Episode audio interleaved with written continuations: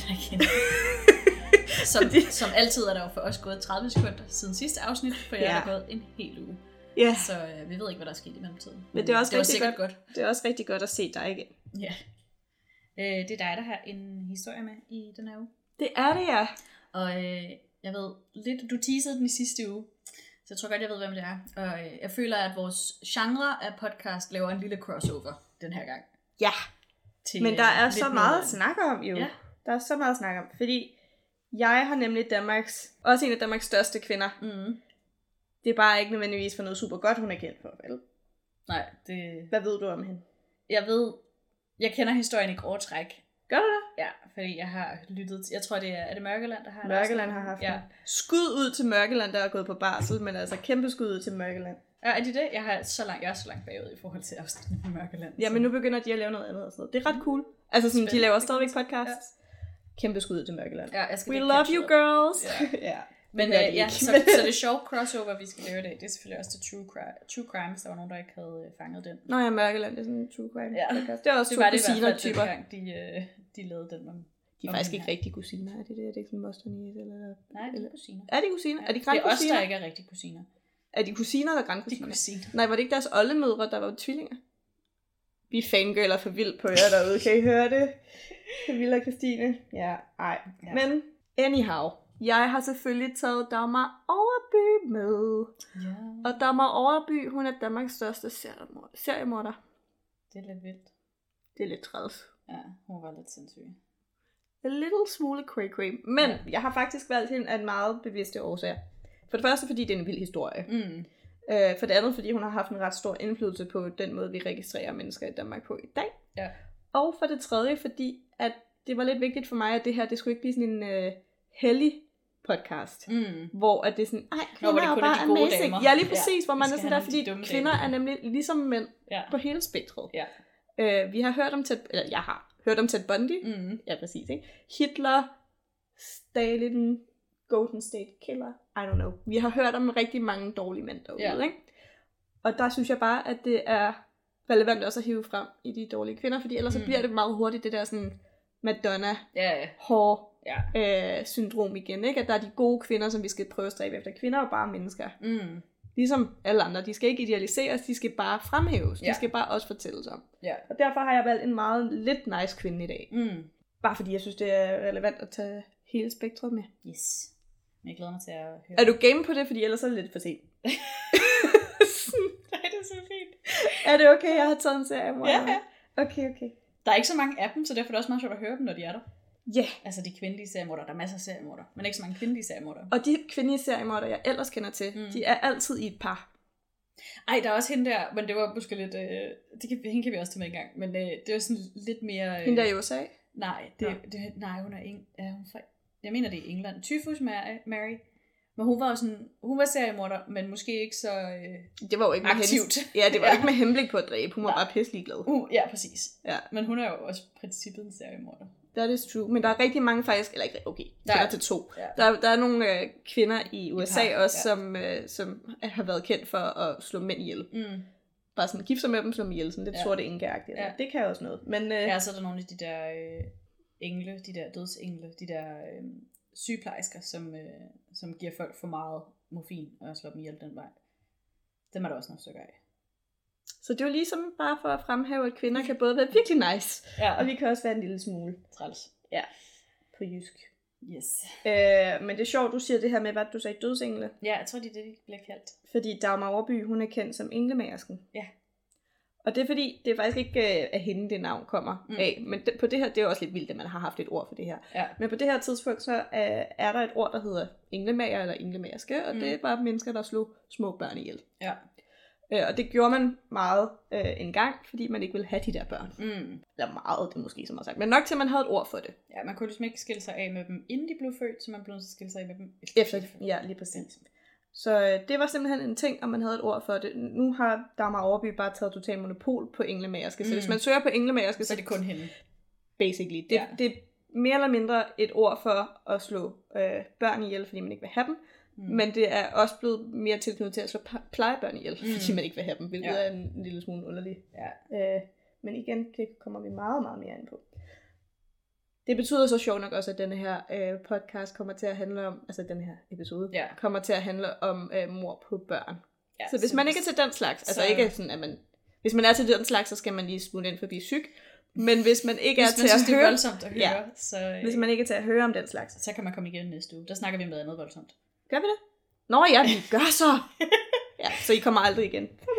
Nej, men øh, hvis man synes, det er voldsomt med at lytte til, til drab på små børn, så kan det godt være, at det lidt den her episode, man skal springe over.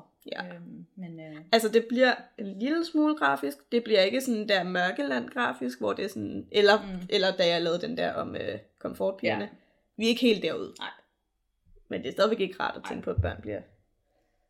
ellers så kan vi lige give et lille heads up, når du skal til at fortælle om det, så kan man lige springe 5 minutter frem.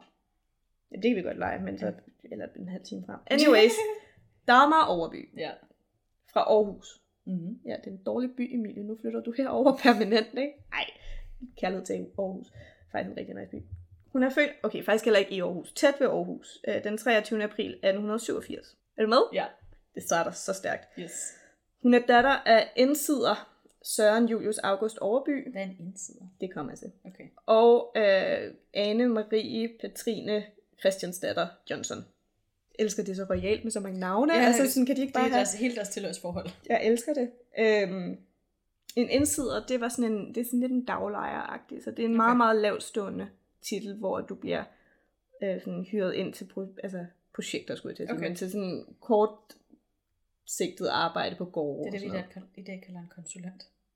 Ej, det tror jeg ikke, det er. Det er en, okay, så en meget ufaglært en af slagsen, eller sådan. Ja, Ja, Det er dem okay. der, der bliver hævet ind til at stå og lave sådan det mest basic arbejde på en gård, eller Okay. sådan noget, fordi man yeah. mangler noget, nogle arbejdshænder. Det er ikke et særligt øh, stabilt job, og det er heller ikke et særligt velstående job. Mm-hmm. Mhm. Så de var rimelig fattige, og de havde 10 børn. Han er freelancer. Kan du lade være med at prøve at Sorry. gøre det så nice? Det er ikke nice. Du bliver næsten ligesom Dagmar Overby nu, fordi Dagmar Overby, hun øh, løg rigtig meget som barn Mm. Kommer som sagt fra en øh, søskenflok på 10. Hun løj rigtig meget om øh, deres status Ja. som familie. Jeg føler lidt, at hun havde gjort det samme som dig med at være sådan en konsulent freelancer. øhm, ej, ikke helt. Men hun, hun prøvede ligesom at lyve sig til, at hun, det gik bedre, end Mm. hun var. Så Ja. stjal hun også som barn. Altså Og- for sjov, eller fordi de havde behov for det? Nej, nej, for sjov. Okay. Jeg ved ikke, hvad hun stjal. Nej, Hun okay. var bare sådan ludoman. Nej, det hedder det ikke. Det Det, hedder kleptoman. Ja. Men det tror jeg ikke engang, hun var. Jeg tror være, hun bare... var ludoman. Det er bare noget andet. Ja, nej, jeg tror ikke, hun havde råd til at være ludoman, hvis jeg skal være helt Ja, ærlig. det er nok. Men hun stjal i hvert fald her og der. Mm. Øh, så var hun også blevet beskrevet som øh, ondskabsfuld af sine søskende. Mm. øh, og havde problemer med familien. Det største problem, hun havde, det var nok, at hun blev øh, seksuelt misbrugt af sin farfar som 10-årig. Ja, okay. Det er heller ikke så fedt. Nej, det er ikke så nice. Især fordi hun lå, farfaren kom på besøg, og de Mm. lå i sådan en seng. Mm. Og på det her tidspunkt, der er det meget normalt, det har så været 1897, der er meget Mm. normalt, at man sådan stuer sig lidt sammen ja. I samme seng. Mm. Så hun ligger i midten mellem sin far og sin farfar. Ah. Og så begynder farfaren at pille ved hende. Ja. Så hvis man ikke er til seksuel overgreb, forresten. ja tror jeg, så er det nok skal heller ikke. Ja. Men det, er heller ikke, det bliver ikke meget vildere end det, men det bliver sådan, at hun, øh, hun ligesom råber op og råber på sin mor, og, Mm. mm. noget, og moren er sådan, hold nu kæft, fordi du har små børn, eller Mm. små søskende, Ja. og de skal sove, så stop. Ja. Øh, og det gør hun et par gange, og så til sidst, så, øh, så tvinger moren hende til at bytte plads med sin far, Mm. så hun ligger et andet sted eller Ja. et andet. Øh, men næste morgen, der finder de jo så ligesom ud af, at der er blod på lanet, og blod Mm. på hendes øh, natkjole og sådan noget. Og så bliver farfaren ligesom smidt ud, Mm. og så bliver der ikke snakket mere om det. Okay. Nå, men i det mindste smed de farfaren ud. Ja, yeah, but still. Ja, ja. Altså sådan, det, det var et traume, som hun aldrig helt fik dealet med. Mm. Derudover så fik hun også tæsk af sin far, og hun sagde, at hun var bange for ham. Hendes søskende var sådan der, Han ja, lyder heller ikke som en, der ville hjælpe specielt meget, når han nu har ligget lige ved siden af hende, da det her, det sker. Overgrebet. jeg føler også, det ja, super sunde familieforhold. Mm. Men jeg har det sådan, ja, hun får tæsk af sin far, hun er bange for ham, Mm. hun er sådan der, ej, jeg ved ikke, hvornår jeg får tæsk, og, øh, Ja. ja. Hendes søskende er sådan der, hun fik altså kun tæsk, tæsk, når hun virkelig fortjente det. Okay. Det kan man også diskutere. Hvornår fortjener man at få tæsk? Når man er seriemorder in the making, måske. Måske ville han ikke være... Måske var hun ikke blevet seriemorder, hvis hun ikke havde fået tæsk. Der var mange mennesker, der fik tæsk dengang, og Ja, ja, blev ja. seriemorder, men Ja, øh, ja. Der er også flere mennesker, der er blevet seksuelt overfaldet, uden at blive seriemorder. Men der er også mange af dem, der, som mange seriemordere, som blev seksuelt overfaldet som børn. anyways, hun blev også beskrevet, at hun havde en meget, meget livlig fantasi, Mm. øh, og hun havde ikke nogen venner. Hun kunne simpelthen ikke få venner. Nej. Øh, og hun kunne simpelthen ikke forstå, hvorfor hun ikke kunne få venner. Og sådan, det var rimelig fucking obvious for alle andre, at det var sådan, fordi Ja. ja. du ikke er nice. Ja. du er ikke særlig sød type. Du Ja. lyver, og du stjæler videre. Ja. Hun havde en storesøster, der, storesøster, der hed Emilie. Uh, de var, der var et års forskel på dem. Og Emilie var bare hervældigt. Så de havde sådan lidt et, øh, et stramt bånd. Ja. Øhm, Emilie har senere fortalt om Dagmar, at hun kunne skifte humør sindssygt meget, så hun kunne gå fra at være sådan all-time high til all-time low. Lidt bipolart, eller hvad? Altså jeg tænker i hvert fald, at det har altså livlig fantasi og de der humørsvingninger mm. øh, og lyve og Mm. øh, ikke fordi at alle der er bipolar gør det, men Mm. der er bare nogle der var nogle tegn i forhold til hvis hun nu har haft nogle Ja. ekstra sådan dårlige perioder, måske ja. maniske perioder, I don't know. Emilie sagde, at hun ikke troede, at øh, Dagmar vidste, hvad det vil sige at elske. Ja, okay. Det er så ikke så bipolart. Nej. Eller sådan, så der, der har, altså, i dag er man også sådan, hvad fanden har der været med det barn? Men, ja, hun øhm, har i hvert fald ikke været helt okay. Nej. Som 12-årig kommer hun på kant med loven første gang. Og hun bliver øh, sendt hjemmefra. Øh, de gider ikke have hende mere. Men hun vender så tilbage tre år senere til Aarhus. Mm. Hun kommer så ud at tjene øh, i huse og sådan noget som tjenestepige. Mm. Øh, men bliver anklaget for tyveri og kommer i fængsel faktisk. Er hun, altså først her, hun begynder at stjæle, eller har hun også stjålet, før hun var 12? Hun er bare ikke blevet fanget, eller hvad? Så hun, jeg tror, hun er blevet fanget, men jeg tror bare sådan, at altså, det er et barn. barn. Okay, ja, jeg tror mere, man er sådan der, afleverer det. Ja. ligesom dengang, jeg stjal hundekiks fra Superbest. Why? Du har aldrig haft hund.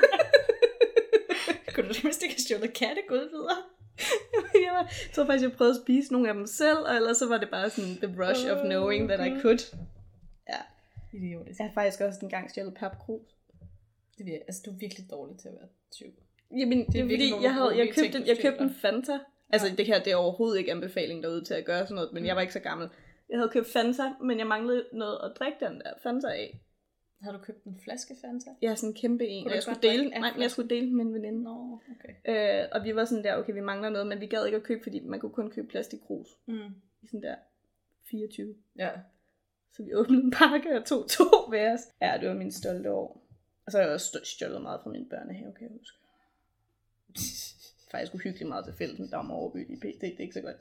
Men pointen var, det Ja. var jo ikke fordi, jeg kom i fængsel for noget af det, vel? Nej. Altså sådan, jeg, jeg tror bare, alt det der sådan rasperier, som man kalder det, mm. Altså det kan sådan, det er Ja. dårlige, det er dårlige manerer, Mm. mm. men man kan sådan aflevere tilbage. Ja, okay. Her har hun altså decideret stjålet noget fra, nogen, fra en arbejdsgiver. Ja, okay. Så nu bliver det ikke fedt længere. Nej. Øh, Og der er hun 12. Nej, det er, Nå. det er 1909, så hvad er, hvad er 109 minus 87? Kom så. Kom så. Det kan vi godt. 87 til 97. Det er 10, ikke? Jo, til, Til 7. til 7, det er 20. 20. Så hun er 22, Ja. da hun får sin første Mm. fængselsdom. Den er ikke særlig lang. Okay, men jeg synes bare, hun sagde, at hun var råd ud hjemmefra, da hun var 12. Jamen det gjorde hun også, men så kom hun Nå. tilbage. Okay, hvad har hun så lavet, mens hun var ude af huset? Øh, også tjent. Været Okay. lidt tjent. Været Nå, okay. lidt til hånden rundt omkring, men hun stak også bare tit af og var bare sådan, Ja, okay. YOLO. Ja. Ses. Er du klar til at høre, hvad der så skete? Ja. fordi nu begynder det at tage fart. Så fik hun arbejde ind på en restaurant, og her blev hun gravid med en tjener, Mm. og så fik hun et barn. Og man kan sige, øh, man er lidt i tvivl om, sådan, hvad, altså, hvad, hvorfor hun har haft sex med mænd, Mm. øh, fordi hun har senere fortalt, at hun ikke rigtig får så meget ud af det. Mm. Men man mener, at hun har brugt sex som sådan en manipulerende redskab, Mm. fordi den her tjener for eksempel kunne få hende med til bal. Det ville hun sygt gerne, Ja. som altså op i 20'erne. Mm. Så hun var Det sådan, lyder også sjovt. Ja, ja, så hun var sådan Det der, I'll, I'll, I'll have sex with you. Mm. Ja, man kan sige, hun havde jo allerede mistet sin møder. Så.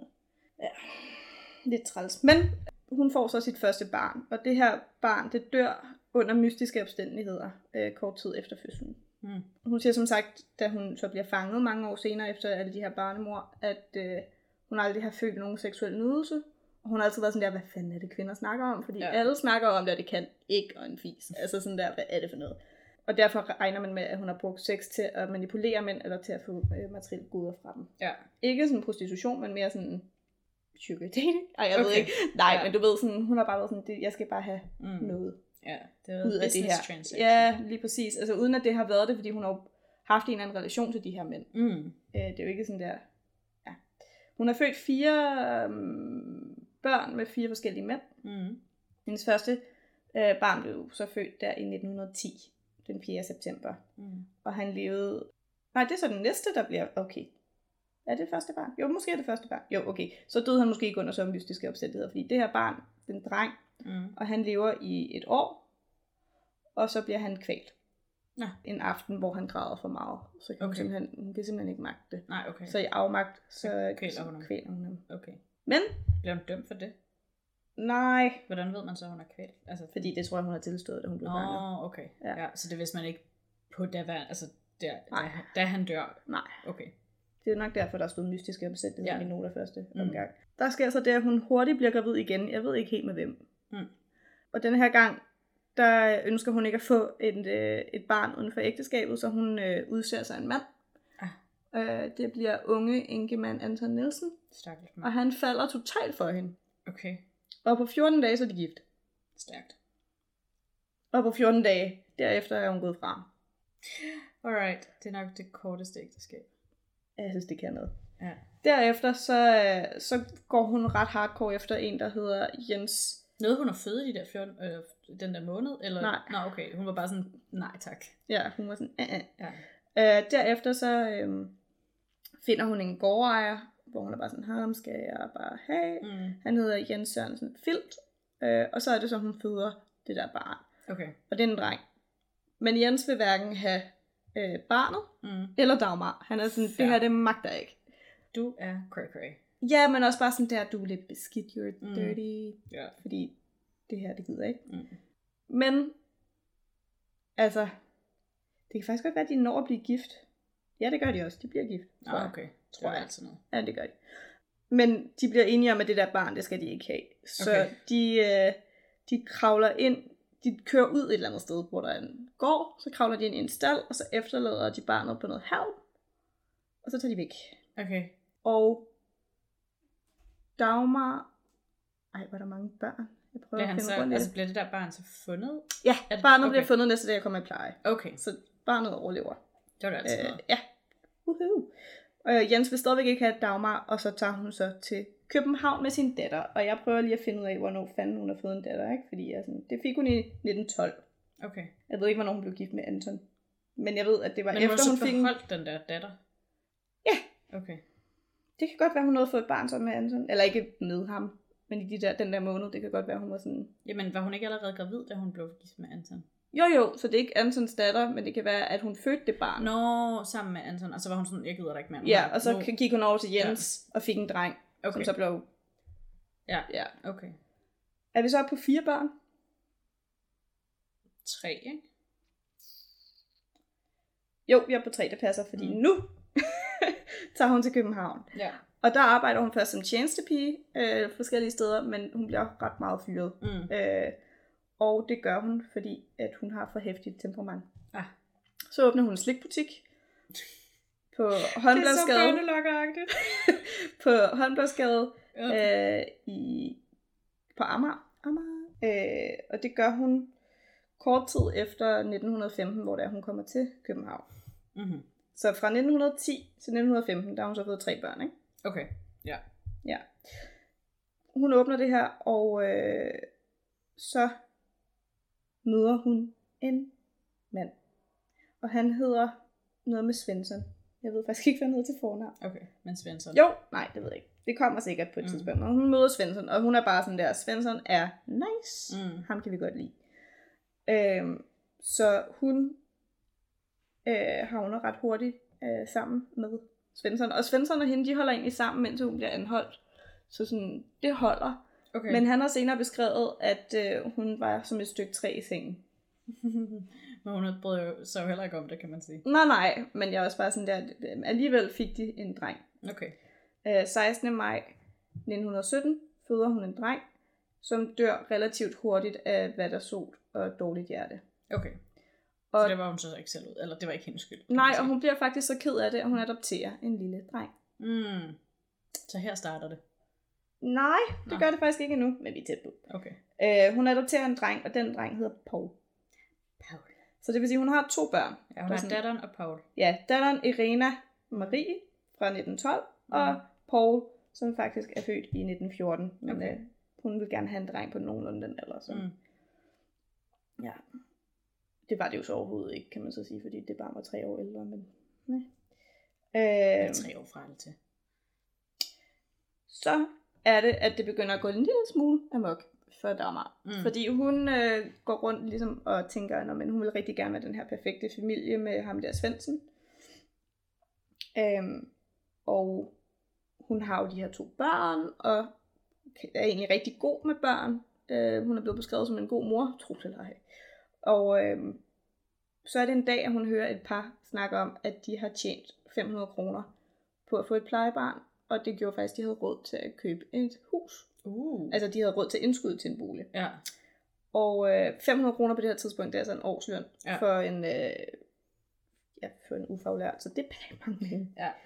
Øh, og Dagmar er sådan der, okay, det lyder faktisk ret nice. Jeg kunne godt bruge 500 kroner. Ja, jeg kunne vildt godt bruge 500 Ja. kroner. Står faktisk lige og mangler Ja.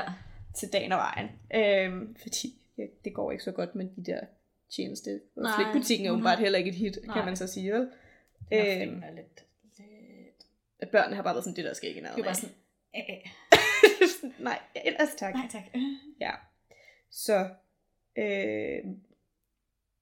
Ej, hvor interessant. Nå, det kommer jeg. Øh, Har du ikke selv researchet det? jo, jo, jo, jo, men det er sådan der, at jeg har ikke altid tænkt så meget over tingene. Nej, men øh, Dagmar Overby, hun øh, indrykker ligesom en annonce i en avis. Mm.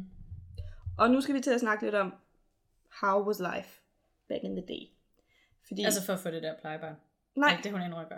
ja, ja, hun vil gerne have et plejebarn. Ja, ja, ja, okay. Hun vil gerne Men det er det, annoncen er omkring? Ja, okay. Jeg vil gerne yes. have et plejebarn. Det er det, hun skriver. Jeg vil gerne have et plejebarn. Ordret. Jeg ved faktisk ikke ordret, hvad det er, hun skriver. øhm, der er nogle af dem, jeg har ordret. Men, Okay. øh, ja. men nu bliver det sådan lidt halvinteressant, fordi vi er på den her, det her tidspunkt i starten af 1900-tallet. Mm. Og Emilie, nu tager vi dig som case, ikke? Okay. Du har... Okay, kan du et godt drengenavn? Bastian. Okay. Du har været i seng med Bastian. Mm-hmm. Fordi Bastian var nice. Okay. Men ikke nice nok til, at han ville gifte sig med dig. Mm. Mm. Svin.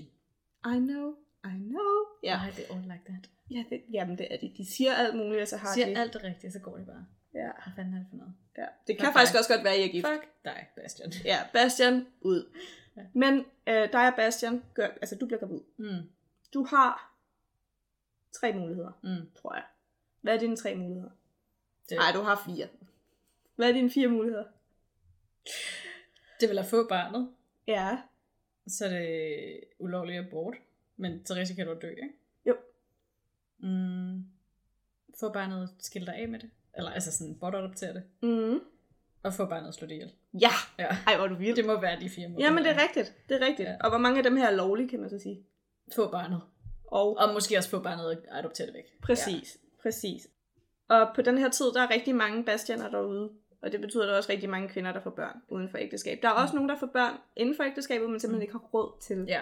at brødføde de her Ja. børn. Der er sygt mange børn derude. Uden familier. Ja, men bare generelt bliver der Mm. født sindssygt Nå, ja, mange okay. børn her omkring øh, det her tidspunkt. Og øh, den måde, man ligesom bedst kunne komme af med de her børn på, hvor man, hvis man har nogenlunde tilknytning til det her barn, Mm. det vil simpelthen være at sætte det i pleje. Ja. Og det, i dag er det jo sindssygt hårdt at adoptere, og det er en lang proces og meget tilsyn og Mm. pisse dyrt og sådan noget. Ja. Den her gang, der skulle du betale for, at der var nogen, der ville tage dit barn. Ja. Fordi barnet ville være en... Ja, præcis. Men ej, men fordi børn, barnet ville være en reel udgift Ja. ja. for den familie, det kom ind i. Ja. Men er det ikke også, altså plejefamilier i dag får også tilskud? Så det er jo det samme. Perhaps. Men det er også det samme med en adoption. Altså, der er både plejebørn, og der er også adoptivbørn. Ja, okay. Øh, Så og er der- begge dele Så når du man er adopteret, så bliver du betalt også. Sorry, det var min uh, telefon. Ej, du er så populær. Ja. I love it. Hvad var det, du spurgte om? Så både Plejebørn og adoption. og adoptivbørn, det bliver du betalt for at tage? Ja. Okay. Præcis. Ja. Øh, og mange af de her plejebørn, der er det jo ikke meningen, at de skal hjem igen. Nej, okay, så det er reelt ad- adoptivbørn. Ikke helt reelt, fordi det er jo noget med, hvem der så ejer Ja, altså hvem barnet, der har, ja, hvis man kan sige det sådan. Ja, Hvis man kan eje et menneske. hvem der har, Men det, der er det interessante her, det er, at Dagmar, nu tænker hun, jeg vil sygt gerne have 500 kroner, jeg vil sygt Mm. gerne have et barn. mm, De to ting matcher rimelig nice op mm, i min bog. Så hun er sådan der, jeg indrykker en annonce.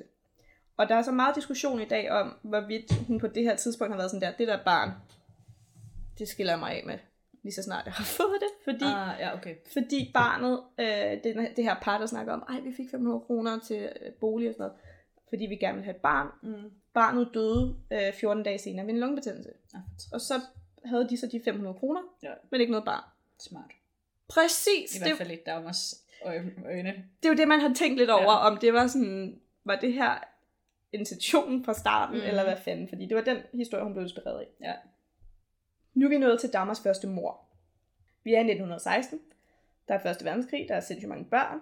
Øh, der er også rimelig krise Mm. Øh, Rasmine Kirstine Jensen, hun får et barn uden for ægteskab, og det her barn er født 25. marts 1916. Jeg mener, det er en dreng. Ja. Øh, hun ser en annonce i Aftenposten, og den er indrykket af Dagmar Overby. Øh, Rasmine kontakter Dagmar Overby, og de bliver så enige om, at hun skal betale 12 kroner. Jeg ved ikke i hvor mange måneder, men det er formentlig hen over Mm. nogle år Ja.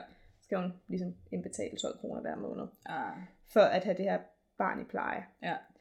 Øh, det her barn bliver overrakt til Dagmar, og Rasmine har senere fortalt, at Dagmar var super kærlig og virkede rigtig, rigtig god med børn, og havde jo ligesom også sine egne børn med. Og det, jeg sagde var interessant tidligere, det var, at det her det foregår i 1916, Mm. men hendes egen, hendes eget barn blev født i 1917. Mm. Altså ham der, der døde Nå, hurtigt, hvor hun så ja. adopterer efterfølgende. Så Ja. på det her tidspunkt har hun vel kun øh, Irina. Ja, ellers så er der bare nogle øh, hvad det årstal, der ikke helt passer. Nej, men jeg tror kun, hun har Irina, for Okay. jeg har ikke hørt noget om, at der skulle være to børn Ja, på det her okay. tidspunkt. Ja. Øhm, så hun, øh, altså, hun føler sig, hende Ras- Rasmine, hun føler sig relativt tryg ved at overlade sit barn til Dagmar. Mm. Hun virker som en god og omsorgsfuld mor. Ja. Øh, og så tager Dagmar barnet i en barnevogn og tøffer hjem af. Mm. Jeg tror, hun bor på Ingehavevej på det her tidspunkt. Det gør hun i hvert fald senere, men det tror Ja. jeg også, hun gør på det her tidspunkt. Hun skal igennem øh, Nørrebro, går lige igennem assistenskirkegården, fordi why not? Mm. Øh, og så er det ligesom om, at hun bliver grebet, har hun senere fortalt, af en kæmpe meningsløshed. Mm. Hun er sådan, hvorfor har jeg det her barn? Ah, så der kom hendes øh, bipolar. Hvad det hedder maniodepressive ting igen. Der kom i hvert fald noget ustabilitet Ja. omkring sådan all time high and Ja. all time low. Ja. Ikke? Har bare sådan, "Huhu, jeg skal barn, og så fem minutter senere, fem minutter senere, så er man Ja. sådan, "Ej." så hun kigger på det her barn, og sådan, det kan jo slet ikke overskue. Så hun vælger at kvæle drengen. Inde på assistenskirkegården. Yes. Praktisk. Og det gør hun med hans navlebind. Jeg ved ikke helt, hvad navlebind er. Men jeg tror, det er noget, du har sådan spændt rundt om maven, der omkring hvor navle. Sangen sidder. Ja, Det er meget her. ja. Hun øh, binder det stramt om halsen på ham. Og så sætter hun sig ned på en bænk, og så venter hun til, at han er død. Ej, hvor voldsomt. Rimelig køligt. Ja. Hun har datteren med. Ja, det ved jeg faktisk ikke, om hun har. Det tror jeg ikke, hun har. Nej, jeg troede bare, hun var med for at vise, at hun, altså, at hun havde taget datteren med for hende der Irene, eller hvad det hedder. Jamen, jeg tror, jeg blander dem lidt god. sammen, fordi jeg tror Okay. ikke, at hun har haft... Jeg har ikke faktisk ikke hørt, at hun havde datter med, men det er meget muligt, men det kan godt være, at Okay. datter med hjemme med Svendsen. Ja, okay. I don't know. Men så går hun på toilettet. Det er sådan nogle offentlige toiletter. Mm. Dem har vi ikke længere. Jo, jo, men det er sådan nogle, det er sådan nogle, det er sådan nogle latriner, hedder Det ved det. jeg sådan godt, men der er generelt ikke nogen offentlige, der, der er bare generelt ikke offentlige toiletter Der længere. er ingen med napport. Ja, men de, Det er faktisk ret, ret okay toilet. ja, det er rigtigt nok. Jeg har også set nogle i Aalborg. Der, der findes også stadigvæk offentlige toiletter, det er det, jeg siger. Det er bare fordi, der er ikke ret mange af dem tilbage. De fleste er blevet lukket. Så På grund af corona, eller bare? Nej, bare fordi der var ikke nogen, der gad. Jeg tror, ikke, fordi, jeg tror, det var, jeg tror oprindeligt var det, fordi det blev sådan et sted, hvor stikker satte sig ned for at tage stoffer. Ja. Og det synes man ikke var så fedt. Og så tror jeg, det var et spørgsmål om, at der ikke var nogen, der ville betale for at gøre dem rene. Og så var der jo ikke nogen, der ville bruge dem, fordi så var der jo bare stikker og skrald og lort dernede. Ja. Det var ikke nogen. Og så er de ligesom stille og roligt lukket alle de offentlige toiletter, eller rigtig mange af de offentlige toiletter. Hvilket er et stort problem, specielt for kvinder, som skal tisse en masse. Ja, fordi jeg havde faktisk hørt øh, på antropologi, at der var jo blevet lukket nogle offentlige toiletter ned omkring coronatiden. Mm. Øhm, og det gjorde faktisk, at hele den måde, vi socialiserede os på, ændrede sig meget, meget markant. Mm. Øh, fordi at man nu skulle til at planlægge efter, hvor er det nærmeste toilet, Ja, i stedet for Ja. sådan, så især kvinder, som du Mm. siger, sådan en måde at bevæge sig, især gravide kvinder, Ja, var meget mere homebound, fordi de blev nødt til at være ja, i nærheden af et toilet. Ja, Så, så det, det har ændret faktisk. Så toiletter, de er ikke det en er joke. super problematisk, at alle de offentlige toiletter bliver lukket. Det er også super problematisk, at rigtig mange offentlige toiletter nu ikke er offentlige, men er betalingstoiletter. Ja. Det er også problematisk. Det er også problematisk. Men det er en helt anden diskussion.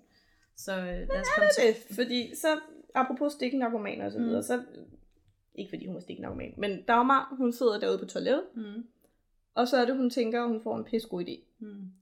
Hun tænker, her er en latrintønde, det er en død baby. Jeg skal af med død Kan baby. være med i den tynde? Præcis. Jeg skal af med den her døde baby. Mm. hvad med latrintynden? Mm. Så hun smider drengen i latrintynden, og så trisser hun hjem af. Den her latrin, som jeg sådan, ja, som er en slags tynde ting. Det er ja, lidt ligesom, hvis man er... Eller sådan noget. Ja, altså det er sådan en, det er sådan en toiletbræt med hul ned til jorden, ikke? Mm. Den bliver sådan der, den bliver tømt en gang imellem. Mm. Og så bliver det skibet til Amager. Fordi. Amager er Københavns losseplads. Ja, men det var det faktisk på det her tidspunkt. Og Ja, jo- det er det. det Amager Ja. er en losseplads. Det er en fake ø, men det Det er fordi, der er så meget skrald derude. Men det er også grineren, at øh, hun har åbnet en, en slikbutik på Amager. Som, Mm. Men nej, anyway.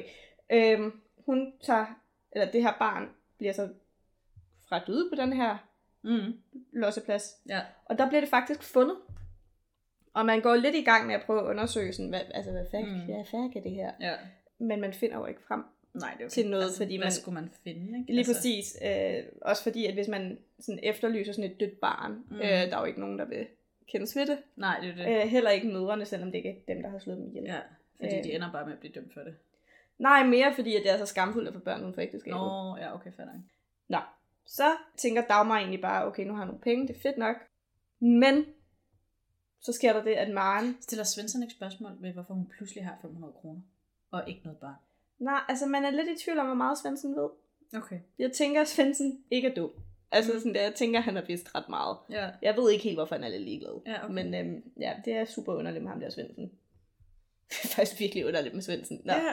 jeg havde engang en visevært, der hed Svendsen. Nå, Ikke øhm, samme person. nej. Det, uh, nej, det er det ikke. Nej, det var det ikke. det kan det ikke være. det kunne det ikke være. Men det, der så sker, det er, at øh, altså, der, er- der igen der er lidt forskellige historier om, hvorvidt Dagmar sådan tænker, det var det, Mm. jeg skal ikke have adoptivbørn.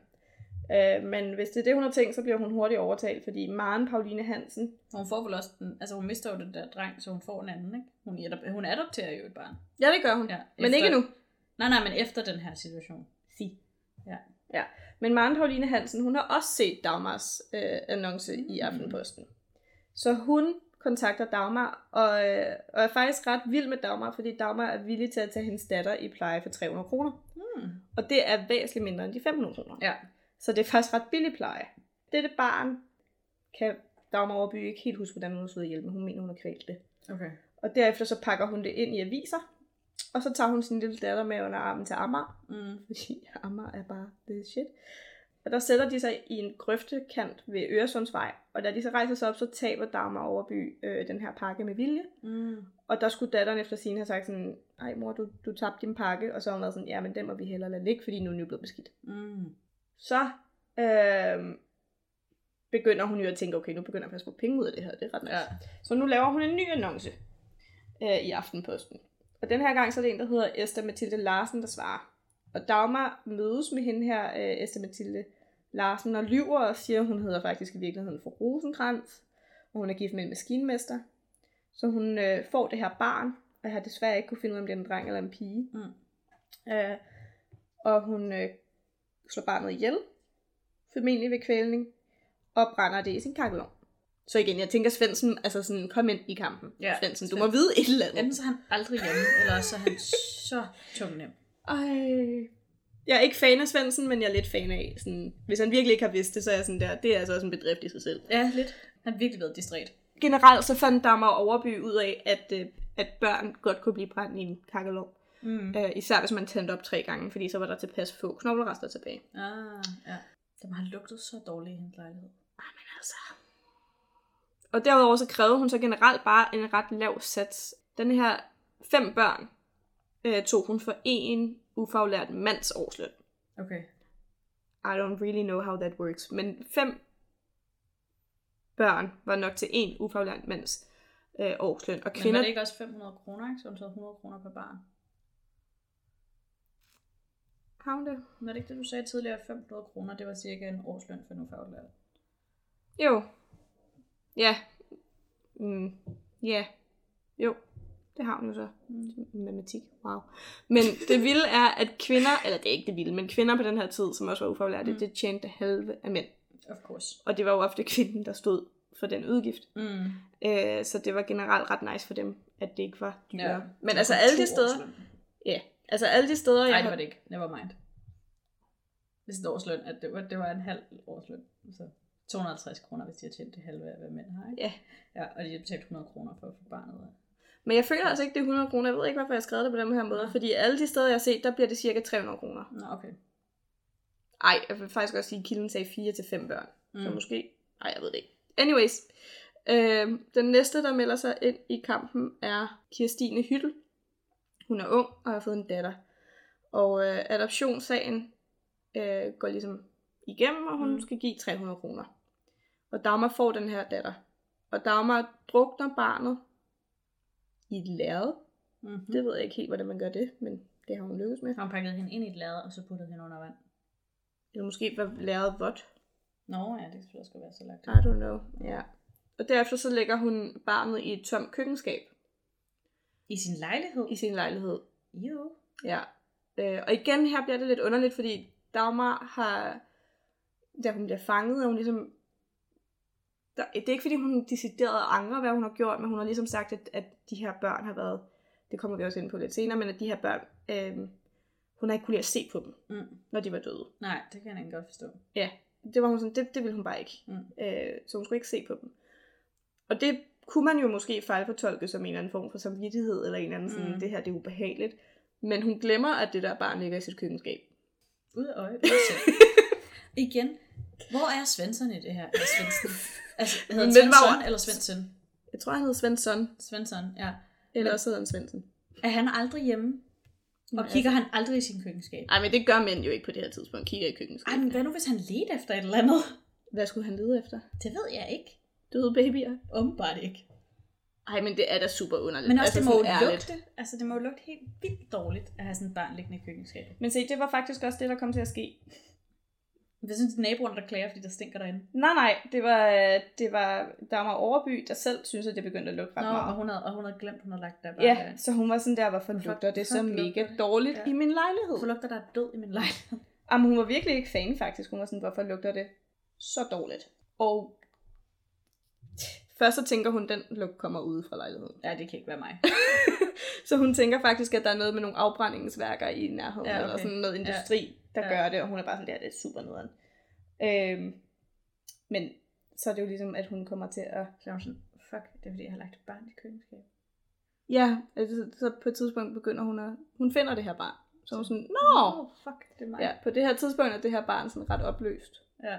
Øh, så hun tager det her barn, og så ligger hun det op på loftet. Fordi ud af øje, ud af sind. Jeg var sådan, hvorfor brænder du det ikke? Altså nu har du brændt alle de andre ja. unger. ja. Ja, men det gør hun ikke. Så, øhm, Det, må, det lugter da også op på loftet.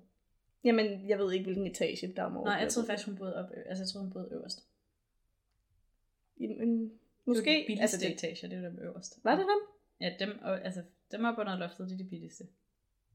Altså, det var i hvert fald, på- fra det her øjeblik, så Ja. var det egentlig fint nok. Okay. Og han hed Svends søn, Svendsen, okay. og han var fyrbøder. Jeg aner stadigvæk ikke, hvorfor han bare var sådan der. lalalala. Har aldrig anet noget som helst. Det kan være, fordi han aldrig er hjemme. Det er derfor, deres ægteskab også fungerer. Det er, fordi han aldrig er hjemme. Jeg føler, han altså er hjemme. Øh, ja, der står her, at øh, fyrbøder Svendsens rolle forblev uopklaret. Okay. Det kan også være, at han har været totalt inde på det hele. Altså, Men der står, at han alligevel kom det frem, at han havde modtaget penge fra Dam Overby. så hun har givet ham lommepenge. Og at han ikke kunne lide børn. Okay, så det er måske, det er måske del, måske delt de om det, han her opgave. Så har han fået halvdelen for ikke at sige noget. Det, altså, jeg ved ikke. Det kan godt være, at de var sådan der, ja, in on it together, men det var helt klart Dam Overby, der var... Jeg er med på, at det hende, der har gjort det hele. Men Ja, ja, bare ja. det, at han har vidst, det skete, og ikke gjort noget ved det, så er han jo, lige så, altså, så er han jo også selv skyldig. Ja, men altså 100%. Jeg forsvarer mm. på ingen måde Svendsen, men for det første, så har han jo ikke fundet skyldig i det her. Nej. Og for det andet, så er jeg sådan der, måske har han også bare været sådan der, jeg ved ikke, hvad du gør med børnene.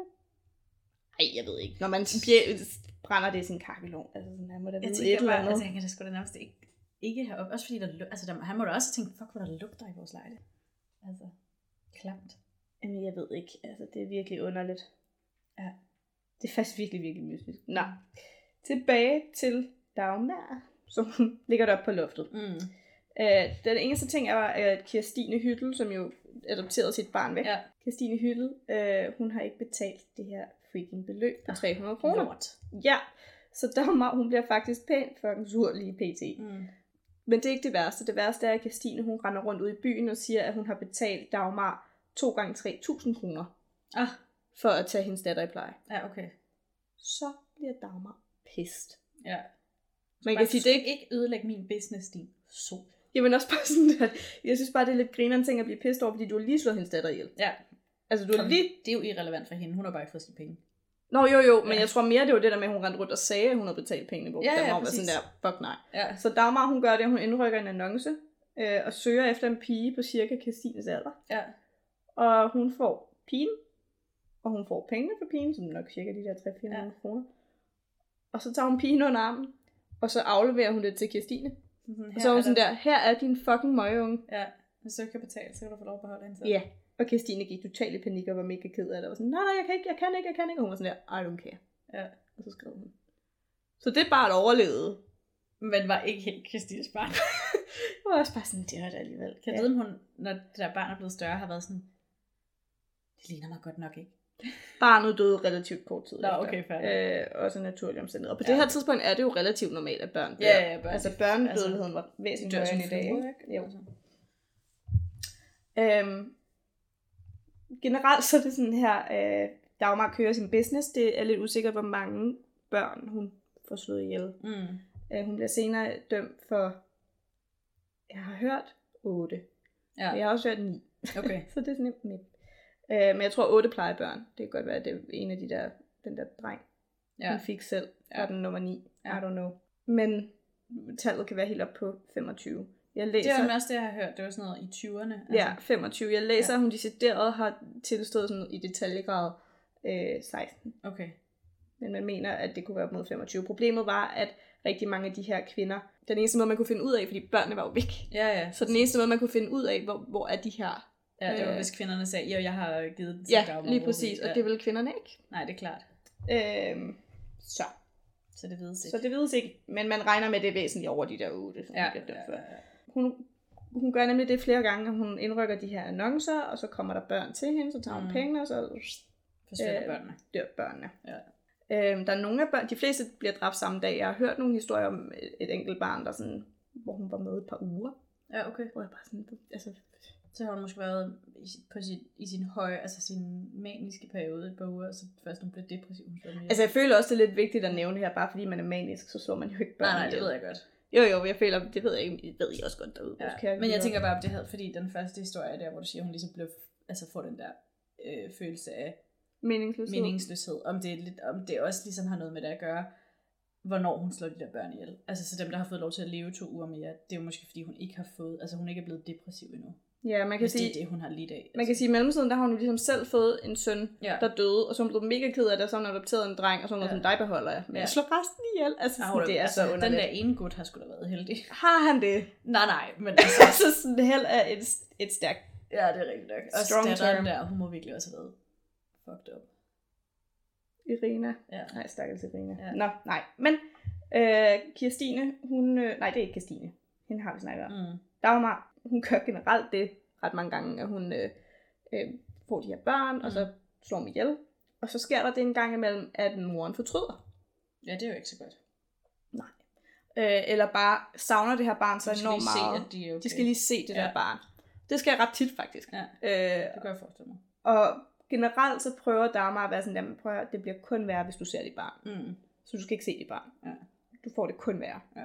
Og nogle gange køber de den. Men der er også enkelte gange, hvor hun har været sådan der, fint, så skal... finde et barn. Ja, lige præcis. Lige præcis. Så der har... lige præcis. Lige præcis. Så øh, der, der, det sker faktisk ret tit, at hun så indrykker nye annoncer for at få børn, der ligner de børn, hun... Hvad er det derfor, når hun har fået lov til at leve to uger? Det var fordi, de skulle bruges til lige at vise nogle andre Ja, men jeg ved det ikke. Og, sådan, Ja. ja, og så når hun så, når det her barn så er blevet vist frem til moren, så bliver Mm. det så også ihjel. Ja. Og derudover så har hun jo også fået adoptionsgebyret. Så altså sådan generelt, så øh, det bliver sådan lidt et spænd af løgn, Det er ikke? altså noget en business, hun har kørende der. Det er ret Hun vildt. været relativt velhavende. Altså sådan, hvis hun har fået alt, hvis hun har fået alle de der adoptionsgebyrer. Ja, det må hun jo faktisk have været. Ja, Det kan være, det var derfor Svendsen var sådan, det er fint. you? Ja. ja. Jeg ved ikke, hvor det- pengene kommer fra, men jeg er ligeglad. Og det vilde er jo også, at sådan, Svendsen og hende, de er jo ikke, de er jo ikke gift. Altså, de Nå, bor det bare jeg sammen. faktisk, de var. Jamen, de bor bare sammen som kærester, fordi hun teknisk set stadigvæk er gift med sin eksmand. Nå, klar. Som jo så nok er ham der Jens Det må være ham der, Filt. hvad det hedder. Sørensen Filt, tror Ja, jeg. ham der var landmand, ikke? Ham der, der, hvor de afleverede et barn ude i... Ja, ja, ude i stallen. Ja, ja. ja. Var han ikke landmand? Perhaps. Okay. Jo, han var gårdejer. Ja, Jeg ved ikke, ja. er det det samme som landmand? Jeg går derud fra, at han har ført Han har en gård, på sin okay? gård. Ja, ja, men de er stadig teknisk set gift. Okay. Så hun lever i synd med Svendsen. Mm. Men altså, Hun det- lever også i synd, fordi hun slår børn ihjel. Ej, jeg synes, den største synd, det er at leve med en mand, man ikke er gift med. Klart. Ja, lad os lige sætte det perspektiv. Men det jo betyder jo også, altså prøv lige at overveje, hvor meget hun har skulle lyve, fordi ja, hun bor ikke med sin mand. nej. Men altså, det, hun kunne jo også bare sige, nej, det er min mand. Altså, det, der er jo ikke Det nogen, er jo derfor, hun render rundt det. og siger, at mit navn er fru Ja, Rosenkrantz, præcis. og han er maskinmester, Ja, og i er virkeligheden er han fyrbøder, og jeg Ja. kender overhovedet ikke forskellen, men der var sikkert en kæmpe en. Men, men også, altså, der er jo ikke noget, der registrerer det. Altså, det er jo ikke, altså, sådan noget blev jo ikke, man registrerede jo ikke ting på samme måde på det tidspunkt. Det kommer du jo også ind på senere. Men, så der er jo ikke nogen, der kunne tjekke op på, om det var rigtigt, det hun sagde. De har bare været sådan, okay, fint nok, cool. Ja. Er du klar til den næste? Ja. For nu begynder the real, the real deal. Nej, jeg føler altså, at jeg har glemt en ret... Nej, det er hende, der kommer nu. Okay. Karoline Ågensen. Mm. Hun er fra Frederiksværk. Hvilket er ret langt fra København, så jeg ved ikke helt, men det kan være, hun bare ikke boede i Frederiksværk. Ja, det kan være, hun var født i Frederiksværk, og Ja. flyttede til København. Hun øh, var ret ung, og hun fik en datter, der hed Sara, med en Mm. tjener. Og den her tjener, han foreslår en illegal abort. Mm. Han er sådan, det der det skal vi ikke have. Det Ja, kan vi det ikke. en Det kan jeg simpelthen idé. ikke. Jeg kan Ja. ikke. Det kan jeg Jeg kan ikke gifte mig med dig, fordi jeg kan ikke lide dig. Nej, men han var sådan der, jeg har ikke, jeg har ikke råd. Ja, okay, fair nok. Verdens dårligste undskyldning, Ja. ikke? Jeg har ikke råd. Hold Så lad at have sex i første omgang. Ja, og du tjener, du skal nok klare den. Sådan, Nå, men øhm, altså sådan i forhold til andre typer, der også fik børn. Mm. Og, Mm. men ja, det kan godt være, at du ikke vil leve i sus og dus, men altså kom ind i kampen. Han foreslår en ille, ille, ille, I lille igen. illegal abort. Og igen, det synes jeg altså også er lidt træls, når mænd går ind og foreslår. Hvad med, at øh, vi tager ind til en eller anden super dodgy læge, Ja, og du Og jeg sætter- liv på spil. og, og du formentlig dør, Mm. og, men så er der ikke noget barn. Men det kunne hun jo også ved at fuldføre graviditeten. Der kunne hun jo formentlig også dø. Altså, det var jo heller Ja, ikke jeg sikkert. tror, det var sværere med illegale aborter, især hvis man ikke har særlig jo, mange jo. penge. Nej, nej, jamen 100 procent. Men ja, det var bare, at det er heller ikke uh, risk-free at være gravid. Nej. Generelt så har Karoline det lidt hårdt. Ja, Øhm. Men det vil hun ikke. Hun siger, nej, det kommer ikke til at ske. Mm. Øh, og så siger han, fint nok, så tilbyder han at betale adoptionsgebyret. Okay. Og det ændrer han så hurtigt til at sige, eller i hvert fald første afdrag, mm. og så Mm. tager vi den derfra. Så de indrykker en uh, annonce i avisen, og den her annonce lyder, adoptionsforældre ønskes til en lille pige på tre uger, helst et kristen hjem med masser af omsorg og nærvær. Det var altså den øh, artikel, eller annonce, som blev sat ind af Karoline Ovensen fra Melby på det her tidspunkt, Mm. i 1920 i Aftenposten. Mm-hmm. Og den ser Dagmar. Der er Dagmar sådan, øh, ja tak. Klar. Så hun Det får... kan jeg sagtens være. Ja, ja. Tre af dem. Nej. Mhm. Men øh, Dagmar, hun får barnet øh, den 21. august i 1920. Og så øh, kvæler hun barnet med en snor. Mm. Mm. Ret hurtigt efter de kommer hjem. Sorry. Du er stadigvæk mega populær. Jeg kan lige sætte den på lydløs. Ja. Uh, du har fået sådan en klaptelefon. ja. Har du hele tiden haft det? Nej, den er relativt ny. Kan det noget med sådan en touchklap? Jeg synes, den er fed. Jeg tror, den øh, er stille nu. Uh, men til gengæld er der folk, der har kommenteret øh, på os inde på vores Instagram. Nå, anyway. Sidespring. KKDP podcast derude, hvis I også vil. Jeg klipper det her ud. Nej! Nej, hvad laver du? Det skal du da ikke. Du lader dig ned, tænker ikke have de der hvad det hedder, sms-beskeder, der kommer ind og sådan noget. Jo. Nå, okay, fint nok. Patina. Jeg klipper det her ud. Nej, patina. Lydpatina. Okay. Stop så. Ja. Okay. Hun får det der barn. Hun tager barnet. Kvæler det i en snor. Mm-hmm. Øh, strammer snoren til, og så dør barnet langsomt, fordi så nice er Dagmar. Og så kommer hun ikke ud og se på det her barn efterfølgende. Nej, det siger hun jo.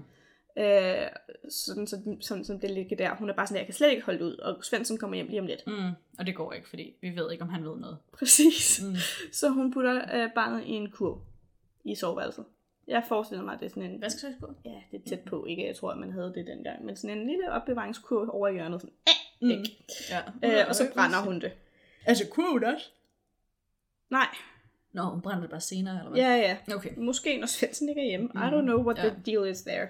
Men sådan, Karoline, hun øh, fortryder ret hurtigt. Ja. Så hun opsøger Dagmar. Så hun kommer op til Dagmar, og så hun sådan, Jeg skal jeg have vil gerne barn have mit hjem." barn igen. Ja. Det her, det går ikke. Jeg vil gerne have hende igen. Mm. Og Dagmar er sådan.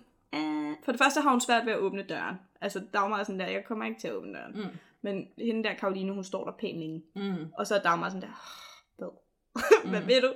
Og så er Karoline sådan der, jeg vil have mit barn, og så er Dagmar sådan, ja, men lige nu er mit barn ude at gå med min jæse, Mm. så øh, det kan du desværre ikke. Du må komme tilbage senere. Ja. Og øh, så kommer Karoline tilbage ret kort tid efter, og banker på igen og igen, virkelig, virkelig svært ved at åbne den der dør. Ja. Øh, og, og sådan der, jeg vil have mit barn, og Dagmar er sådan der, Nå, men nu er barnet faktisk ude af byen.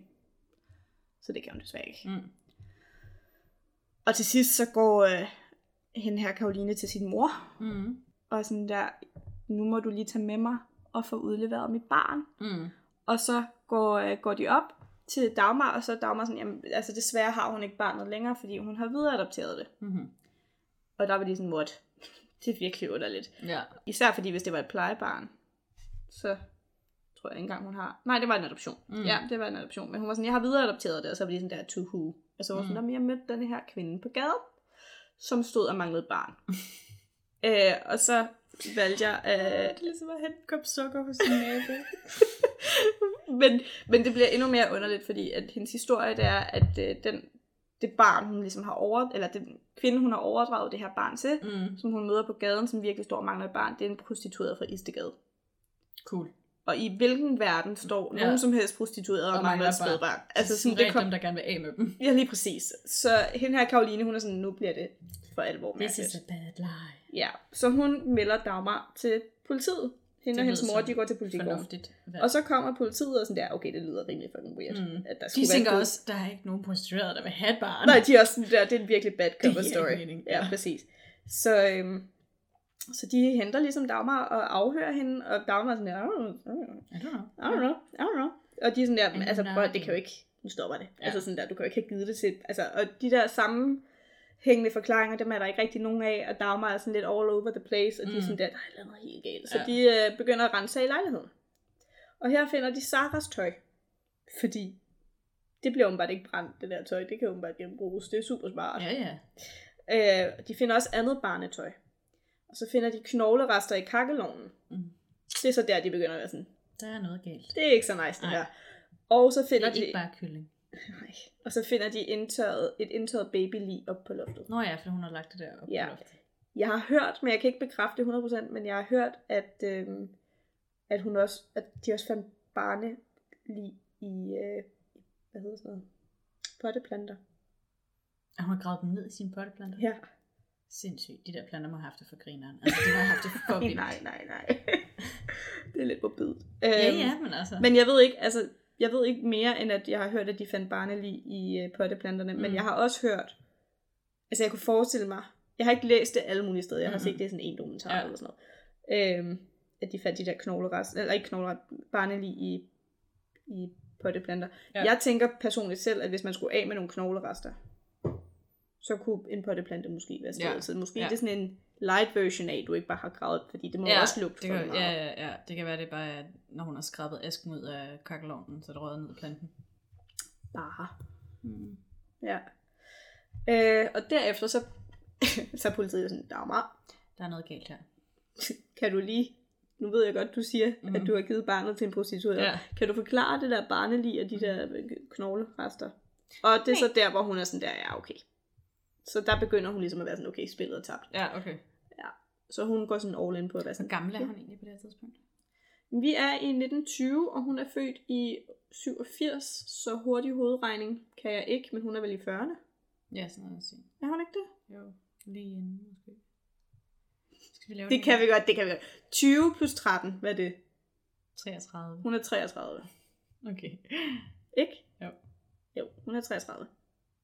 Jeg er ret ung kvinde, der har, har haft det Ja. for sindssygt.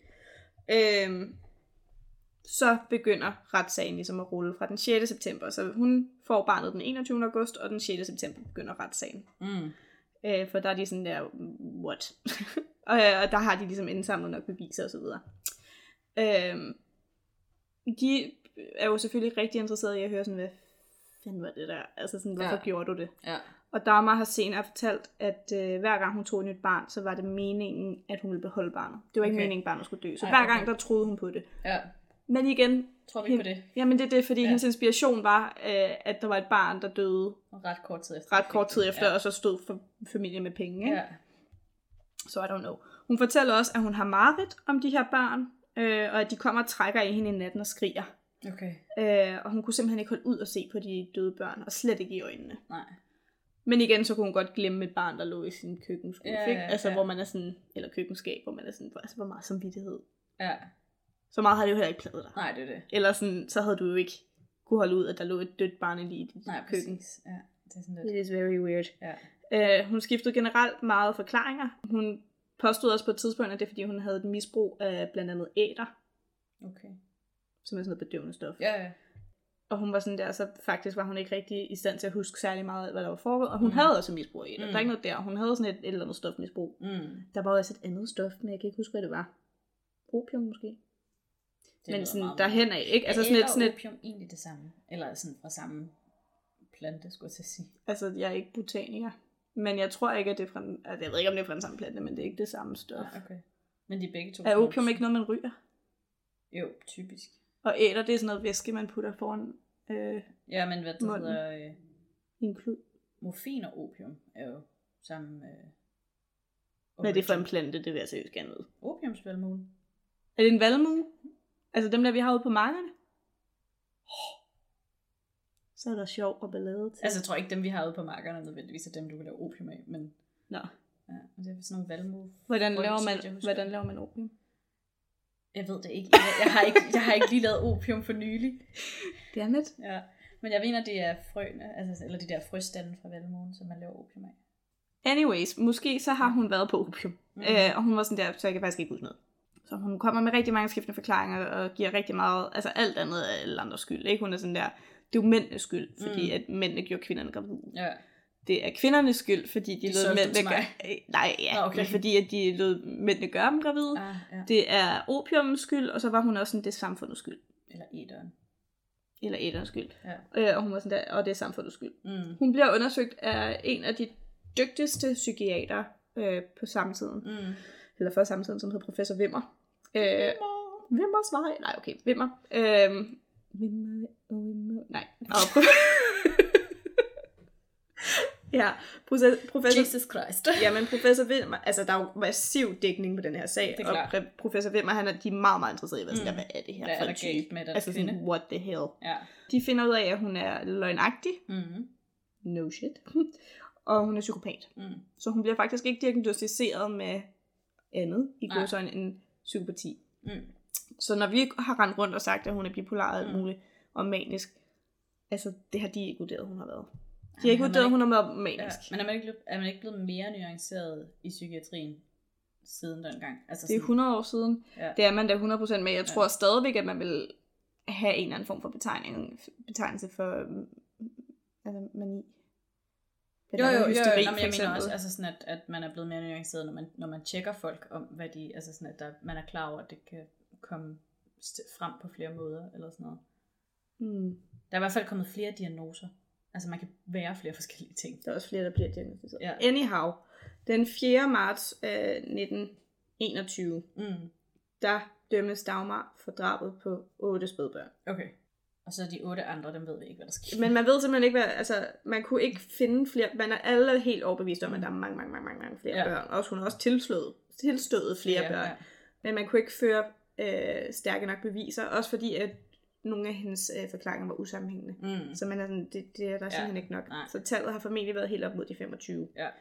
Der var også den der, hun skilte sig af med en grøft, og den der kom ud på lossepladsen i Præcis, Amager. Og, præcis. Ja. Ja. Og man kan sige, at det, der er til fælles for de øh, børn, jeg har fortalt om, det er, at jeg kan nævne mødrene. ja. Øhm, Og det er fordi, de stod frem, eller hvad? Og det er simpelthen sådan, at kvinderne vil ikke stå frem. Der blev også, øh, altså, alle de oplysninger, mere eller mindre, man har om de Mm. her mor, dem har man fra Dagmar selv. Mm. Kvinderne vil simpelthen ikke stå frem. Mm. Retssagen bygger på de otte kvinder, man kunne få kontakt til. Ja, okay. Og så, ikke overraskende, så, der, så skabte den her sag en kæmpe stor opstandelse i medierne og hos befolkningen, fordi man brød sig ikke særlig meget om Dagmar. Mm. Man var ikke så fan af Dagmar Overby. Det kan jeg egentlig godt forstå. Ja, øh, men der, Som det ligesom havde lagt sig lidt. Ja. Altså sådan lidt ligesom, da vi alle sammen var sådan der, what, omkring ham der ubådsmanden. Mm. Finder med? Mm. Ja. Øh, sådan, alle var sådan, what? Men så falder den der sådan Ja, så snakker man ikke vilde, om det. vilde ja. nyhedsværdi, og så er man Ja. bare sådan der, det, kan du huske den der crazy gang, hvor Mm. at det her var i medierne. Øh, det bliver sådan, den der sensationsværdi bliver sådan meget hurtigt erstattet af, at måske har Dagmar Overby bare lidt en pointe. Mm. At når hun siger, at der er et Nå. samfundsproblem. Ja. Hvordan kan det overhovedet lade sig gøre, at jeg kan gøre de her ting? Ja. Der var, der var øh, Danmarks Let, det er faktisk et rigtig godt spørgsmål. Mm. sådan, how can this happen? Hvordan Ja. kan der bare være 25 børn, der forsvinder, Uden at vi ved det. uden at vi ved det? Hvordan Ja. kan 25 børn bare dø? Ja. Eller sådan, eller 8, eller Ja. hvor mange det nu er. Og så man sige, og alle de andre, som jo også forsvandt, men som ikke var Dagmar, der har slået men hvor det var familien selv, der ligesom skiller sig af med spædbørnene, fordi de ikke kan have dem. Hmm. Som du snakkede om til at Ja, starte ja. med. Der var jo mange børn, der døde eller blev dræbt, fordi man ikke kunne. Altså, jeg tror heldigvis ikke, at der har været så mange øh, i starten af 1900-tallet. Nej, men Den, den har været ja. mere trendy, den metode tidligere. Ja. Men netop fordi der jo var den her plejebejens Mm. øh, mulighed. Ja. Men jo, altså, Mm. ja. Men der skete faktisk det i 1888, så det vil sige et år efter Dagmar blev født. Nå, i 1888? Ja. Ja, okay. Øh, altså et år efter Dagmar mm. blev født. Der var der faktisk en øh, plejebørnslov, der Mm. blev indført, som gav opsynspligt fra kommunens side. Så kommunen okay. skulle simpelthen holde, føre opsyn. Ja. Problemet med den her 1888 lov viste sig jo så, at der var ikke nogen kontrol. Mm. Dagmar havde for eksempel ikke barneplejetilladelse. Nej, okay. Og hvis mødrene en gang imellem spurgte, øh, må jeg lige Ja. se din tilladelse, Ja, så løj hun og sagde, at den var hos hendes forældre i Jylland. okay. Og så var, Og de så var det fint. Fint nok. Ja, ja. Okay. Så øh, det tænkte man, nu vil vi hellere lave noget om, ikke? Fordi Dagmar Overby bliver opdaget i 20, Mm. altså 1920, Mm. og bliver dømt i 21. Og i 1923 kommer der en ny lov. Og den her lov, den siger, at alle enlige mødre med børn under 18 år kunne sættes under tilsyn. Okay. Dette betød, at alle enlige mødre frem til 1965 i, altså i princippet kunne blive øh, mistænkt for børnemord, jo, Okay. hvis der skete noget ja, med deres der børn. noget. Øh, og det har ikke været særligt, jeg har kun hørt, at det var en meget upopulær lov, fordi mm. Mm. det er bare ikke fedt, at, der, at kommunen kommer og tjekker på dine børn hele tiden, Mm. mm. og du hele tiden føler, oh, hvis der sker noget, er det så mig, der står for skud, eller sådan, bare fordi du er enlig mor. Ja. Og her er det jo værd at mær- bemærke, at Dagmar var jo ikke enlig, der var jo Mhm. Svendsen. Ja, ja. Altså sådan, så jeg ved ikke, ja. Øh, Men man kan sige, de kvinder, som gav børnene til hende, eller solgte børnene til hende, mm. var jo enlige. Så hvis man... Nogle af dem var. Der Ja, var nogle der var af dem, der havde, der havde- der var nogle af dem, der havde en mand, Ja. øh, hvor de bare var sådan, vi har ikke råd til flere børn. Ja. Men mange af dem var enlige, eller Ja. sådan uden for ægteskab, ikke? Mm. Så det er måske, måske det, er det, man har tænkt. Hvis vi nu kan stoppe de kvinder fra at give børnene til kvinder, der slår dem ihjel, så... Ja, så tror jeg også bare generelt, at det var sådan der, hvis du er under øh, 14 år, så er du et samfunds... Altså, så skal Mm. samfundet også være på dig, Ja, øh, hvis du ikke har en familie, der Ja. kan være det for dig. ja. Tanken er jo egentlig okay, men det var bare øh, ikke Mm. hit Nej. i realiteten. Det skete i 1923. I 1924, der fik vi vores folkeregister. Oh my god. Det vil sige, de der numre, du har tilknyttet mm. fra fødslen, Ja. det blev indført, og det blev øh, formentlig indført Som, en som et resultat af den ja. debat, der kom Ja. af Dagmar Overby. Så det er jo ikke Dagmar Overby som sådan, der skal have credits for det. Nej. Men det var nok hende, der satte gang i de Mm. overvejelser. Er det så, folkeregister, blev det så, er det ligesom det, der blev kirkebøger, eller er det i stedet for kirkebøgerne? Det må være i stedet for kirkebøger. Altså, det er ikke kirkebøger. Eller- det er nej. overhovedet ikke kirkebøger. Øh, Men det var jo det, der- kirkebøger kræver jo også, at du bliver døbt. Jo, jo, men det var jo dem, som sådan... Altså, det var jo det register, vi havde før. Ja, det er rigtigt. Altså, før det her folk, før folkeregister. Det var kirkebøger. Det var det, man kigger i, når man er, Ja, leder efter folk fra længere tid siden. Ikke? det er rigtigt. For at se, hvor Øhm. du blev født og sådan noget. Men det er rigtigt, der, er- der, det er jo ikke sikkert, at alle de her uægte børn er kommet ind i Og jeg tænker ikke, at det er det første, man gør, når man har fået et barn, det er at gå Nej. i kirken og være sådan, "Se, Hej, jeg har lavet." Ja. Kan du ikke lige skrive det ind? ja, vil du ikke lige note it down? Ja. Ja. Øh, Dagmar Overby, hun fik en dødsdom. Øhm, men det var ren kutyme dengang, at alle dødsdomme de blev omstedt til livsvarigt fængsel af kongen. Mm. Så det gjorde Dagmars øh, dom også. Ja. Hun dør i fængsel 8 år senere. Det vil sige, hun døde i 1929 i Vestre fængsel. Jeg tænker heller ikke, at fængslerne har været super fede dengang. Så det har nok været været rimelig 42 eller sådan noget, Jo, hun var og sådan noget. 42, Ja, det har nok været fugtigt og sygdomsbefængt og sådan noget. Det vilde er faktisk, at da hun blev opdaget, Mm. øh, da hun blev fanget af politiet, der havde hun allerede lavet en ny aftale. Hun havde allerede sat en ny aftale i stedet. Ej, som var Og skulle mødes med, ja, Ja. ja. Og skulle mødes med en kvinde for over det. Jesus Christ. Så det var, øhm, Hun, øh, hun er som sagt kendt som englemagersken, og jeg har fundet en definition på en hjemmeside. tror, det er ordnet.dk. Okay, cool. øh, hvor der står, at en englemagerske er en kvinde, der bortskaffer uønskede børn, f.eks. børn født uden for ægteskab, ved at tage dem i sin varetægt og lade dem dø. Mm. Ja. Det var hun jo, kan man sige. Det var hun. Det er også det, hun er kendt for. Så hvis mm. man bare søger englemagerske, så kommer der så meget frem. Ja. Der er en god øh, dokumentarfilm om hende på DR. Ja. Og så øh, har, hvad hedder de nu? Christina Camilla, hvad er det, de hedder? Mørkeland. Ja tak. Mm. De har også lavet en. Og så ja. Har der også været noget med politimuseet, eller sådan noget, har også udgivet. Ja, det er vist rigtigt. Ja. Øhm, så det var faktisk det, jeg vidste mest om hendes ja. barndom. Så det var sådan lidt, uh, jeg fandt ud af, hvad Svendsen hed. Mm. Han hed Svend. Svend Svendsen. Han hed Svend Karl Svendsen. Nå, okay. Wow. Fuck Svendsen. Altså, hvad fanden har han lavet? Ja. Han kunne godt lige have været lidt mere på dupperne, synes jeg. Nok. Det er altså... Uh, ej, faktisk så fandt jeg også ud af det der sidste barn, hvor hun lige hurtigt putter det i sådan en fletkuffert Mm. i soveværelset. Ja. Der brænder hun det næste dag.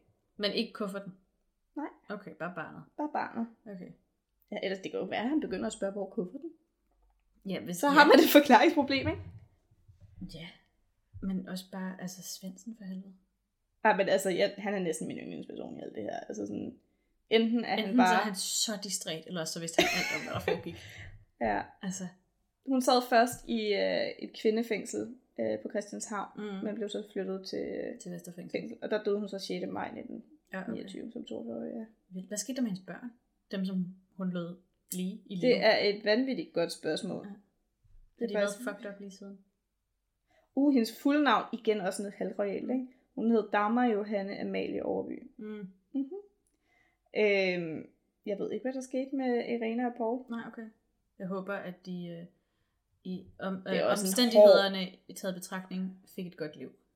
Altså Paul kan det, altså ikke i det mindste, det er måske lidt hårdt sagt, men Paul kan jo gå rundt og tænke, okay, jeg er teknisk set ikke related ja, to her. Den, den, der overlevede. Ja, men også, ja, også det, Ja. ja. men også bare sådan, at det er ikke mine gener. Ja, det er ikke mine gener. Fordi jeg har tænkt meget over, og jeg har også hørt podcasts og sådan noget med, med, med børn af seriemordere, Mm. der skal på en eller anden måde forene sig med, at Ja. de har noget af det i sig. Ja, ja, altså selvom de ikke har det i sig, Nej, fordi men det, nogle generne er der. men hvor de sådan der, gør det, at jeg også Ja. er født ond, hvis min far var født ond, eller Ja. sådan, Ja.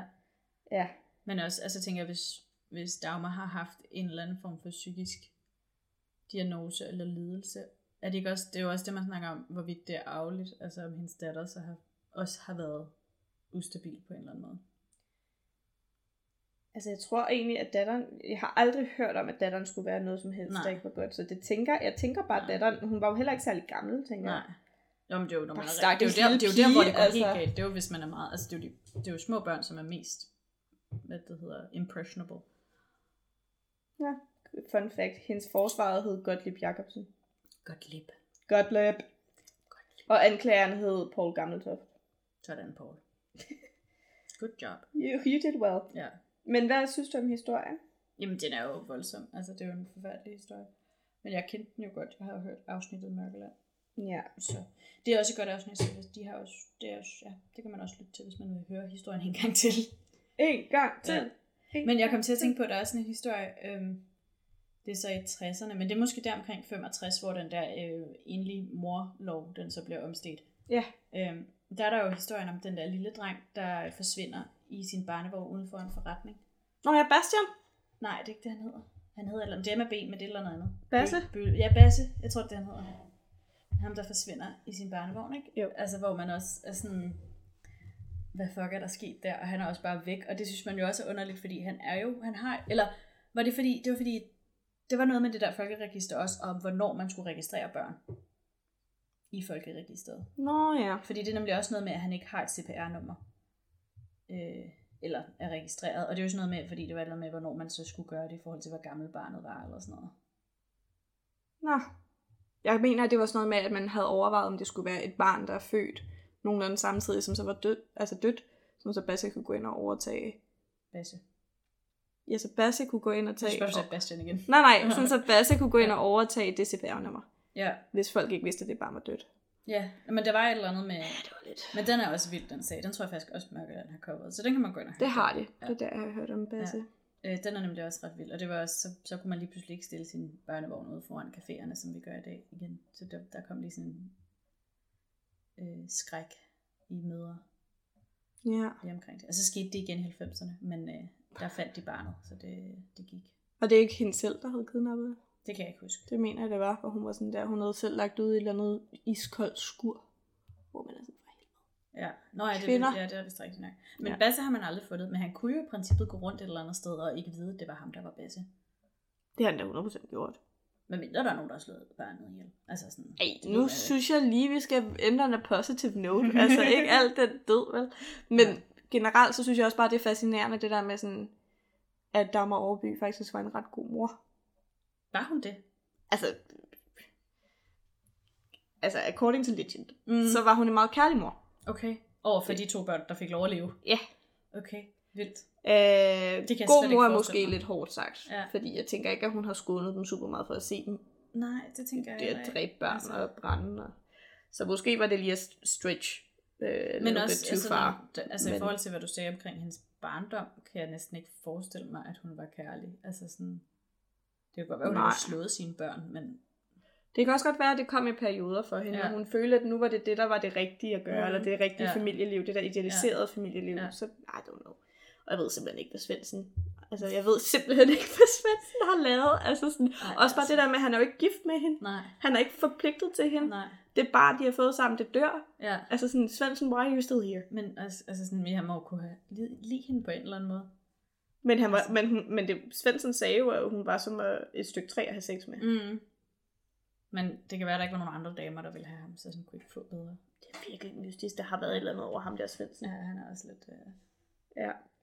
Men øh, ja, det var simpelthen øh, Danmarks største seriemorder. Jeg tror faktisk også den eneste kvindelige seriemorder, vi har i Danmark. Det kan godt være. Så øh, Hvornår man seriemorder i Danmark? Er det mere end tre? det er mere end tre over et vist tidsrum. Ja, eller inden, ja, inden for et vist tidsrum, ikke? Over et Nå, over et vist. Ja, fordi hvis du, har, hvis du slår tre ihjel inden for kort tid, så kan det blive kaldt spree Mm. killing. Ja, okay. Så hvis du går ud og skyder fem på gaden, Ja, øh, så, er det ikke, så er du ikke en seriemorder, så er du en masse morder. ja. Øh, seriemorder, det er hvor der ofte er sådan nogle nedkølingsperioder. Mm. Så du, sådan, du slår ihjel, og så kan der være enten lang eller kort nedkølingsperiode, Ja. og så gør du det igen. Ja. Øhm, men det er underligt, eller det, det er jo ikke underligt, men hun har jo ikke rigtig mange af de seriemordere, jeg har hørt om. Mm. Jeg har Mm. hørt om rigtig mange. De gør det jo af nydelse. Ja. De nyder jo at slå ihjel. Og Dagmar, hun har bare været sådan, I just like the money. Ja. altså sådan, ja, det er altså lidt specielt. Det er underligt. Øh... Jeg kigger bare ud i ingenting. Det nej, det skal man også have lov til. Fair nok, jeg var sådan, er der noget æderkop? Jeg kan Nej. slet ikke. Nå, nej. Jeg hader æderkopper. Ja, ja. Nej, men, øhm, men ja, så jeg var sådan, igen, det er vigtigt at ikke bare idealisere kvinder. Ja. Fordi vi skal ikke idealiseres, vi skal bare gøre os menneskelige, vi skal bare Mm. hives frem. Ikke? Ja. Same as everyone else. Yes. Ja. Ej, jeg synes, det var en... Øh, det er forkert at sige, det er en god historie. Det er en synes, vild historie. godt. Tak. Ja. Så tak, fordi du tog den med. Nu Jamen, har vi øh, optaget rimelig længe i den her episode, så det kan være, at vi skal runde af. Ikke nu. Nå, Jeg har noget. okay. Kom Fordi øh, I har jo I er mega cute derude. Vi har lavet sådan en afstemning på vores øh, Instagram. Og den Instagram, den hedder KKDP Podcast. Hvis Ja. man lige får lyst til at følge den og dele den og Mm. shout it from the rooftop. Men der har, jeg jo været, der har vi jo været sådan der, nu begynder det at blive lidt tight med monies. Så sådan, hvad kan vi gøre for at øh, få nogle penge ind, sådan så det ikke bliver en kæmpe, kæmpe, kæmpe udgift, det vi mm. har gang i nu. Og øh, du er jo kunstner. Det vil være et stretch, men jeg har malet Altså, jeg står og kigger på verdens største selvportræt, du har lige bag ved dig. Altså, og det er virkelig, virkelig flot. Okay. Og det er virkelig, virkelig Ja, altså, ja, sådan der, men det er jo Jeg ved absurd ikke, om jeg vil sige, at jeg var kunstner, men jeg har da Altså, det der, det, jeg har set mange kunstnere, der ikke kan Ja. ja. male så pænt. jeg Jeg har sige. malet et billede til dig engang. Ja, jeg har det, men, men min ekskæreste vil ikke have, at det kommer op og hænge, men nu er han jo snart ude af min Så lejlighed, så hænge det op. hænger jeg det nemlig op. så er jeg sådan, åh, oh, hell no. Ja, jeg har også den der tegning af en elefant. Anyways, Ah, ja. den hænger lige foran Anyways. der. Uh, du er kunstner, Mm. du kan sikkert lave nogle vildt fede, fede ting og plakater og sådan noget. Jeg er ikke kunstner, men jeg laver organokker. Okay, nok er det Idas små tegneseriefigurer, som øh, oplever forskellige ting. Ja, og I har sagt derude, at det kunne være meget grineren måske at købe nogle historiske organokker, eller nogle personlige hilsner med en organok. Så øhm, kan vi ikke lige arrangere det? Jo, vi kan da prøve om vi kan få det op at køre. Ja. Så hvad med I lige øh, skriver til os og siger, det her kunne være nice, det her kunne ikke være nice. Jeg vil gerne købe en organok. Hvad skal en organok koste? Øhm, vi- jeg tænker, vi tager diskussionerne på, på Instagram med igen. Ja. hvor vi bliver lidt mere præcis, fordi så kan det jo være, at man kan få nok nok til jul eller et eller andet, som et øh, julekort. Mm. Mm. Det kan vi i hvert fald se på. Og så kan du lave nogle fede plakater, når du får tid. Yes. Det bliver sikkert i 2025. Ja, men hvis altså, I har nogle gode idéer. Hvis, hvis der er noget merch, eller hvad man skal kalde det, som I gider at se, øh, gider at have. Vi har lavet med tanken om sådan nogle Så, øh, så nice til. citater Ja. fra kvinder. Ikke? Jo, men altså, vi er åbne for forslag, hvis der er et eller andet, I synes skulle være nice at støtte med, hvor man kunne købe et eller andet lækkert. Der er også altid en god mulighed med muleposerne, men altså, mm. det er sådan lidt. Ja. Men vi er åbne for alt, så hvis I kommer med nogle fede, kreative idéer, som vi ikke lige kan sidde og samle ind i vores hoved, så øh, skriv, skriv, skriv, skriv, Mm. skriv, skriv. Og hvis I overhovedet ikke synes, det er nogen fed idé, vi skal til at lave merch, må jeg også godt sige til, så kan vi jo vurdere, at det måske ikke lige er nu. Ja, det er også rigtigt nok. Ja. Det er også rigtigt Hvis nok. ikke der er... Tak for i dag. Tak, Tak for for, i at I dag. har måttet dele historien om øh, Danmarks største seriemorder. Og tak fordi I lyttede med. Øh, I må gerne dele episoden med jeres venner, og like og kommentere den. Og Jeg troede, du sagde like. Jeg troede, du skulle til at sige like-kammerater. Del den med jeres like-kammerater. også del den med jeres legekammerater. Ja, tak. Øh, del den med en ven, en fjende, en mor og en far. Det er det samme. Ja. Ja. Okay. okay. og øh, find os inde på Instagram og Facebook på KKDP Podcast. Og det er den med en kollega, og med en stu- medstuderende, og med øh, skraldemanden, og med kassedamen, og med... Ja. Det var lige nogle Den billigste gave, der. du kan give til en ven af en ny podcast. Det er ikke engang løgn. I hvert fald vores, Wow. fordi den koster ikke noget at lytte til. Er det rigtigt? Så øh, Og gå ind og anmeld os også. Giv os nogle gode anbefalinger, ja. fordi så kommer vi mere vi frem. vil helst have dem, hvis I synes, vi var gode. Vi vil ikke så gerne have Ja, dem, hvis I ikke sådan der, det. hold nu kæft. Men jeg tænker er det også, hvis I ikke kunne lide det, så kunne I bare være stoppet med at lytte. Ja, I havde faktisk ikke behøvet at hænge ud så længe. Ja. Ja. Men øh, vi- altså et eller andet sted, så har jeg også kæmpe respekt for, hvis I hader den her podcast. Og så er har lyttet langt. så længe. Ja, ja. Shout så, out. Altså. Ja, helt seriøst. Det, det må I faktisk godt lige skrive til os, hvis I har gjort det. Så får I en thumbs up. Okay. Vi øh, lyttes ved Ja, vi gør. uge. Hej!